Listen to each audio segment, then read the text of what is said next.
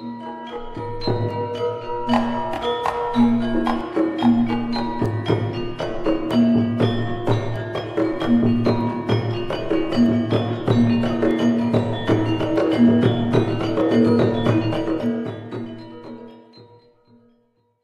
the Controlled Substances Act and corollary state law, the growth, trafficking, sale, possession, or consumption of psychedelics may be a felony punishable by imprisonment, fines, forfeiture of property, or some combination thereof. Psychedelic X is for general information only.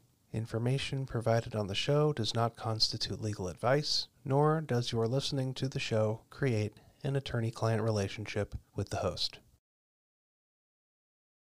Hello, I'm attorney Gary Smith, and I want to welcome you to another episode of Psychedelic X, the Law of Psychedelics, my ongoing exploration of the question of the law of psychedelics. Well, hello, everyone. Thank you so much for joining us on this week's episode of Know Your Rights. My name is Laura, and I'm your host. We are continuing our conversation about cannabis and what is legal and what's not. And I know that in some of our previous episodes, we talked about briefly about cultivation and how you can grow, but we really wanted to dive deeper into it this episode. And we have a really fantastic uh, panelist today joining us, Gary Smith. Gary, would you mind just introducing yourself to our listeners? Well, um, as you've already said, Laura, I am Gary Smith. I am a almost 30 year veteran attorney here in Phoenix, Arizona. I am one of the founding partners of Guidant Law Firm. And relevant to today's practice, I am also the president and one of the founding directors of the Arizona Cannabis Bar Association. I have had an active cannabis practice for going on, I guess I'd estimate it to be 12, 13 years now. Um, and uh, really, uh, I came onto the scene back when Arizona started to flirt with its medical program. And obviously that passed, and we've been going at it 12 years ever since. Uh, it's been great. And uh, now we've got recreational here as well. It is super exciting to see, you know, to see cannabis become more normalized, to see people talking about it, and it's not something that they try and have to talk about in dark corners or hide under the bed. That you know you can just talk about it. Oh, a- a- absolutely. Although um, we still are living with a lot of the old isms around it, so resultingly, there's a lot of misinformation out there, and I know that's one of the main goals of your show is to make sure we dispel the rumors and bring in the truth. Absolutely. Um, so I would love to talk really kind of briefly about what actually is legal if you wanted to grow your own cannabis. So you know, you can grow it now for both recreational and medical. Can you give us kind of a brief overview of what is legal? Oh, yeah, absolutely. But I before I do that, I am mm-hmm. obligated, of course, to always give my standard stock warning. This is not legal advice to the listener, and I am not your lawyer. If you really want to get solid, reliable answers, you should go hire independent counsel and pose your questions directly to them. Everything I'm talking about here is for general information purposes only, and my malpractice carrier thanks you. So, that being said, by the way, you can tell I'm a little bit of fun too, um, which is surprising for a lawyer. But um, first word of caution to everybody is to remember federally, cannabis, marijuana, whatever you want to call it, same plant, different names, is still illegal. So at the federal level, everything we're talking about doesn't exist in a legal sense in any capacity. Right now, the fact that there's any cannabis in the country at all is merely by the grace of the federal authorities who allow this to happen, even though our criminal laws and other related laws haven't changed. That being said, at the state level, where we're talking about state jurisdiction, here's a simple rundown of what's now permissible here at home in Arizona. So we now have a medical program and we have a recreational program directly answering your question about home cultivation under the medical program, uh, you would have a right if you didn't live within 25 lineal miles of a dispensary once upon a time to be able to have cultivation rights. But ever since our recreational law passed, now everybody has cultivation rights for the most part. There are some exceptions, and I'll get into that. So the old 25 mile rule really kind of doesn't matter anymore, but I would still encourage people to keep and maintain their medical cards for a lot of other reasons. Now, on the new recreational law, what it provides for home cultivation is that uh, adults are able to grow at their residence up to six plants per adult, 12 plants maximum per household have to be adults, of course. Now, this means if you happen to have a fraternity and you've got 14 guys living in a house together, no, you don't get to aggregate six plants up to 14 people and have a plantation in the backyard. No, no, no, no, no. What you get is 12 plants max for the entire household. So if you've got one per, or excuse me, two people or 20 people living with you, 12 is the max. That makes a ton of sense. Yeah. And uh, so, where can you grow? You know, I know you mentioned like turning your backyard into a plantation. Like, can you just stick it in your garden? Um, oddly enough, yes. What the law requires is if you're going to home cultivate, that you do it in a place and in a manner that is not visible from the outside and is behind a locked uh, door or the equivalent. So, in theory, could you do it in your backyard? Yes, provided you meet those criteria. So, you know, most people have a perimeter fence around their property in, in some of the HOA neighborhoods. Other neighborhoods may not have fencing, so you have to consider that. But you could alternatively put in like a proper greenhouse with a door that locks. So you need to consider that. Also, consider the views from your property perimeter. Can people easily see over your walls or into your greenhouse? If they can, you're in violation. So if you're growing low plants like indicas tend to be shorter, or maybe you're doing a sativa, but you're really good about trimming it so it doesn't get over that fence line, uh, you would probably be okay. But you know, literally walk around your property from outside and see if you can see where it is, and if you can, make changes. That makes sense. And you said that there were exceptions, though, about who can grow. What are the exceptions? Um, Okay, so exceptions for growing uh, back in the medical days, you could, for example, have caregivers, but again, in this new world where literally everybody has home grow rights, you can. Uh, additional exceptions of people who can't home grow uh, would be uh, people below the, the legal age, um, people who live in, and this is going to be the most common instance, I think, for your listeners, are people who live in places where it's not permitted. So the biggest example of this I can think of, and this is going to be most impactful to your audience, are folks who live in rented properties. It is almost always the case, and I, I would almost go so far as to say always the case, that landlords will not tolerate any kind of home cultivation in their leasing. And there are reasons for this, and it's not just, well, landlord's just a jerk you've got to remember landlords have to answer to insurance companies on their property. They have to answer to banks if they have a mortgage on their property. And that's very common that people uh, who you rent from actually owe a bank for the thing you're renting. And those banks also typically are very opposed to having any cannabis on the property because of the federal illegalities and the implications of all that that means. And uh, not that your listeners would necessarily care about this, but it can even get as difficult as the presence of cannabis possibly risking an ability to file bankruptcy. There is some restriction under U.S. bankruptcy law that businesses involved with cannabis are not permitted to access bankruptcy because that would mean that the U.S. trustee who administers those bankruptcies might in turn have to handle those assets. And how does a federal agent because that's what a U.S. trustee is, do something that the federal law says they cannot do. So there are myriad reasons why landlords would be very leery to allow people to home cultivate or even to consume on the premises, which is a whole additional issue. That is definitely a separate issue. For, but for thank sure, you for that. For sure. And but, really, but you know, I mean, a large percentage of people are renters, so that makes a lot of sense. Yeah. Yeah, and and I get uh, calls probably every two months or so. I do no advertising for this at all, so people just find me. Uh, but I get calls about every two months from people complaining that they ran into some cannabis related issue with the apartment they rent from. Now, I, I don't handle landlord tenant stuff, so I typically send those folks to other lawyers I know who handle that kind of stuff. But it's almost universally bad news for the tenant. I mean, generally, pretty much, if you can't have a dog, you're probably not going to be able to have cannabis plants. Typically, yeah, that, not always a fair comparison, but often a fair comparison. Um, so the one thing we've talked about in some of our other episodes was like you can't always control how fast your plant grows, right? If you can only have a certain number of plants and legally you're limited to a certain number of grams or ounces, like what do you do if the plant grows more than you can legally possess? Right. So that is a gray area right now because of the way the statute is worded.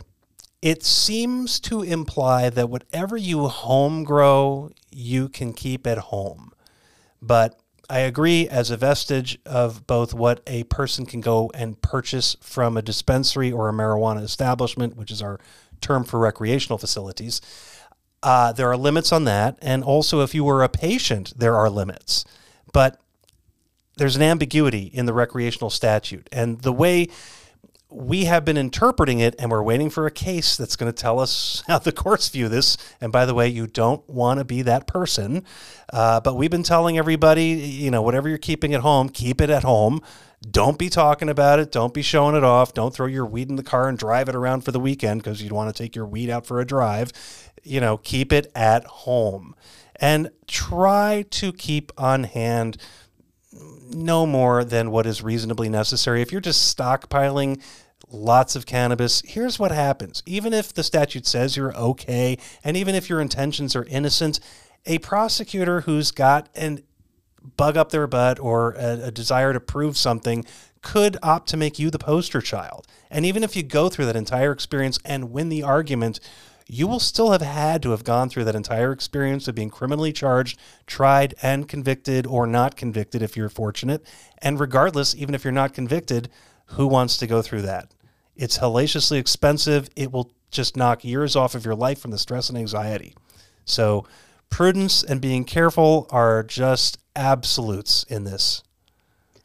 That makes a ton of sense. Um, so, then that leads to obviously then they shouldn't sell or give away what you grow. Like if you have extras can you sell it? Can you give it away? Ah okay great questions. Uh, really really good questions. So the law allows you to gift cannabis to other people. You are not permitted to receive anything of value in exchange. And the idea here is the, the law is meant to protect against and prohibit any commercial activity outside of the licensed dispensary or uh, marijuana establishment system. The only people authorized to be selling cannabis in Arizona are those license holders. And resultingly, they are very aggressive about making sure nobody else gets to do it. They like their profits.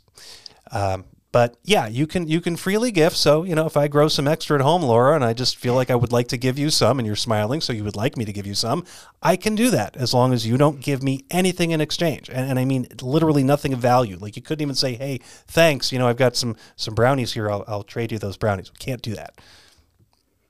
And that makes sense. Um, how do dis- do dispensaries grow their own so they don't like you can't someone can't say oh great now i want to grow for a dispensary and be licensed like that do dispensaries like grow their own and they don't have people like home growers uh, there are well, yeah. The entire system of of cultivation here in Arizona is intensely regulated, and the license holders, these dispensary license holders, have what we call fully integrated licenses. And this is very different in Arizona than a lot of other states.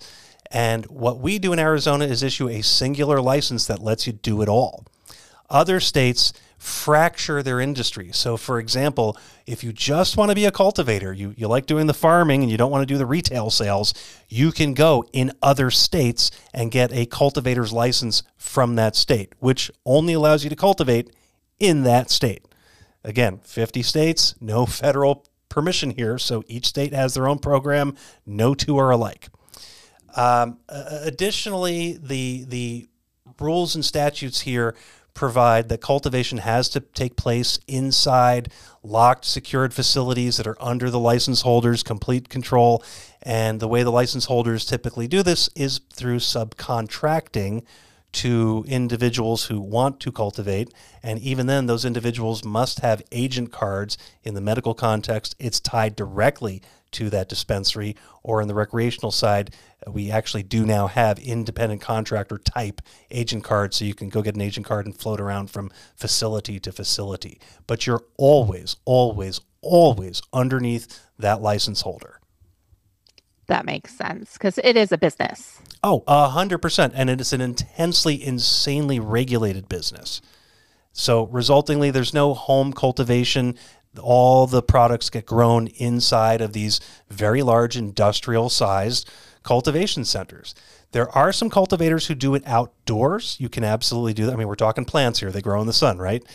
The catch, though, is to really get consistent yields out of these plants, you really need industrial indoor conditions. Arizona is just a tough place to grow stuff outdoors to begin with, and then you factor the the intensity of the sun, the variability of it, and also fugitive pollen, arid conditions, etc. Yeah, indoor growing more technologically challenging, but you're getting greater consistency and greater yields. That makes sense. So, if someone just wants to start getting into growing, if they've never done it before, like what are some beginner tips that you can offer for them? Okay, are you talking the home cultivator or the, the home cultivator? okay, so the home cultivator, again, Arizona now allows for limited home cultivation. I will tell you freely, I do this myself. It was one of the reasons I voted for the recreational statute. It had the one thing I only ever wanted, which was the right to home grow. And I absolutely do it. I did a bunch of research and it's a fun time. I will say, if you've never been into gardening, it's a great place to start. I actually do garden. I have a whole array of uh, like organic vegetable garden in my backyard and I just, it's my passion. Um, but it's way easier than people think, but there is a steep learning curve at the front end. So, things you want to factor what kind of equipment you're going to buy, because you are going to need some equipment, how much you want to spend on it. But uh, even so, if you're already accustomed to going to dispensaries and buying products anyway, juxtapose that against what your entry price for the equipment is. And if you factor how many times you will no longer have to go to a dispensary to buy something, that makes buying the equipment way more sensible and affordable. But you can do something as basic as a grow tent. You can go as fancy as a full blown grow room. Um, although, with the limitation on plants, I don't know why you would eat up that much square footage in your house, but you could if you wanted to. Uh, or you can get fancy and do like a steel type grow cabinet, which is what I opted to get. And then you also get to choose your growing medium. There are a variety of different ways. The main two are soil or hydroponic. I chose hydroponic. That makes sense. So then if someone wants to, like you said, if subcontract for a dispensary, is there like a regulatory entity that they go to or do they actually go through the individual dispensaries? Sure. Uh, well, it depends which path they want to take. And the answer to that is really both. If you're just dedicated to medical only, although these days with dual licensing, that really kind of in a way doesn't exist anymore in the strictest of sense. It absolutely does on the books, etc., but as a practice, it doesn't. Um, but yeah, if you just wanted to go the medical route, you would go to the dispensary you want to work at or for, and you would uh, get them to sponsor your agent card, which would tie you as an agent to that dispensary, and then you could work in their cultivation. Now, as a practical matter, most of these dispensary holders outsource their cultivation to third party subcontractors. So you might ultimately get sent to that party to tie yourself to them under employment, but you would still need the agent card sponsored through the dispensary.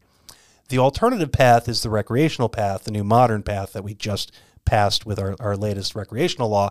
And that allows you to go to the Department of Health Services to get your own independent agent license, which now allows you to go work at any of these facilities that provide recreational. So, yeah, just walk in, introduce yourself, tell them what you're looking for, and that is the way to guide you into those facilities. So, if someone is just looking, you know, to get into this, they're feeling very passionate. I know you're, you know, you're a home grower, you're a part of the Arizona Cannabis Bar Association. Um, are there a lot of like advocacy organizations or places where people can be with like-minded growers? Sure. Um, as far as a, a, growers association, I'm not aware of one specifically in Arizona, but I think that's due in great part to the nature of our licensing. Because again, we have singular, fully integrated licenses. So we don't have like a cadre of independent cultivators. It's really a bunch of cultivators who are truly, in every sense, beholden to the license holder with whom they have contractually tied themselves. So because of that, we haven't seen an independent type cultivator association come into being, and I doubt we ever will. But that being said, there is a dispensary uh, association I understand it's uh, either have to have a dispensary to be a member, or you have to be on a certain descriptive list of criteria even to apply. So it's a bit exclusive. But there are other organizations here in town where people do come together. Like, for example, the Marijuana Industry Trade Association is the biggest organization, uh, and it's been around for several years now. And they have monthly meetings that they host right in downtown Phoenix. Um, you can go, I think the website is MITA az.org. Don't quote me on that. I probably got that wrong. But if you just Google Marijuana Industry Trade Association, and, and, its founder is a good friend of mine, Demitri Downing. You could Google Demitri, you'll find him easily. He's all over the internet. Uh, that is the place where most people go to do their networking. Separate from that, I'm also on the board of directors of the Arizona Cannabis Chamber of Commerce.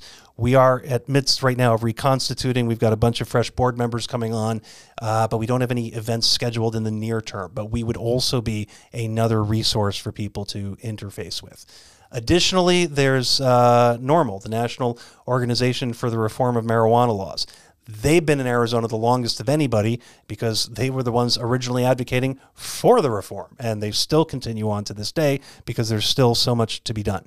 But they have a pretty good presence and footprint here in Arizona as well. That's fantastic. And I did also want to say, too, that the local public library also has a lot of resources. So if anyone is interested, like I know, for instance, we have the pot book, which is kind of like a standard where it's like evidence based and science based. We've got like cannabis and CBD cookbooks.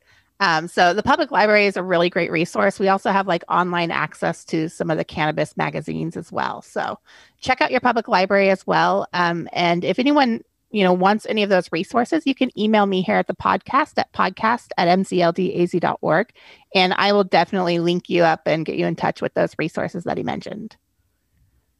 So, Gary, you know, we covered a whole lot of things so far. Is there anything that we didn't cover that you really would like our listeners to leave this episode with? Oh, God. There's so much. Do you have six weeks? Uh, well, in the time allotted, which we only have mere minutes, uh, the big things are it's it's a wonderful new world that we're in that these cannabis laws have relaxed and now there's uh, availability in, in very widespread fashion. But remember, this was a hard fought victory and it's not over yet, which I guess is my long winded way of saying this is still everybody's to lose. If we turn this into an ugly problem, we're going to lose the argument, we'll lose momentum, and, and things can go badly. So, you know, be responsible, enjoy yourselves, of course. Remember also, this is medicine for a lot of people, myself included. Uh, I am very openly spoken about the fact that I have had a patient card since the very beginning, and I do have a qualifying condition for it. And for me, it legitimately is medicine, and I know this from direct experience, and I know this from so many people in my life. But the fact that you can also use and enjoy this recreationally does not diminish the medicinal value. So that is my caution to everybody is remember take this seriously and and it's yours to lose.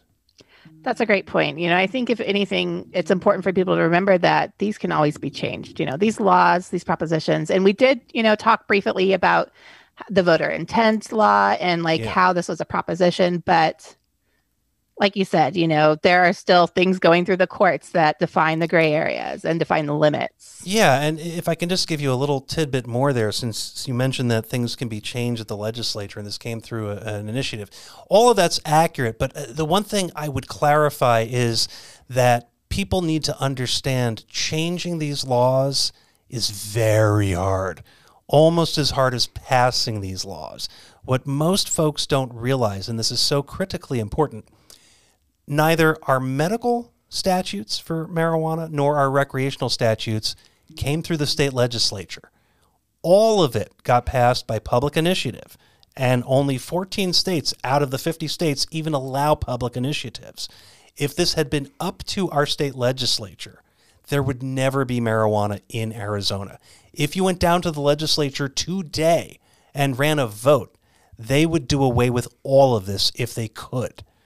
So, because of that, and I'll give you a little bit of Arizona history here for your for your listeners.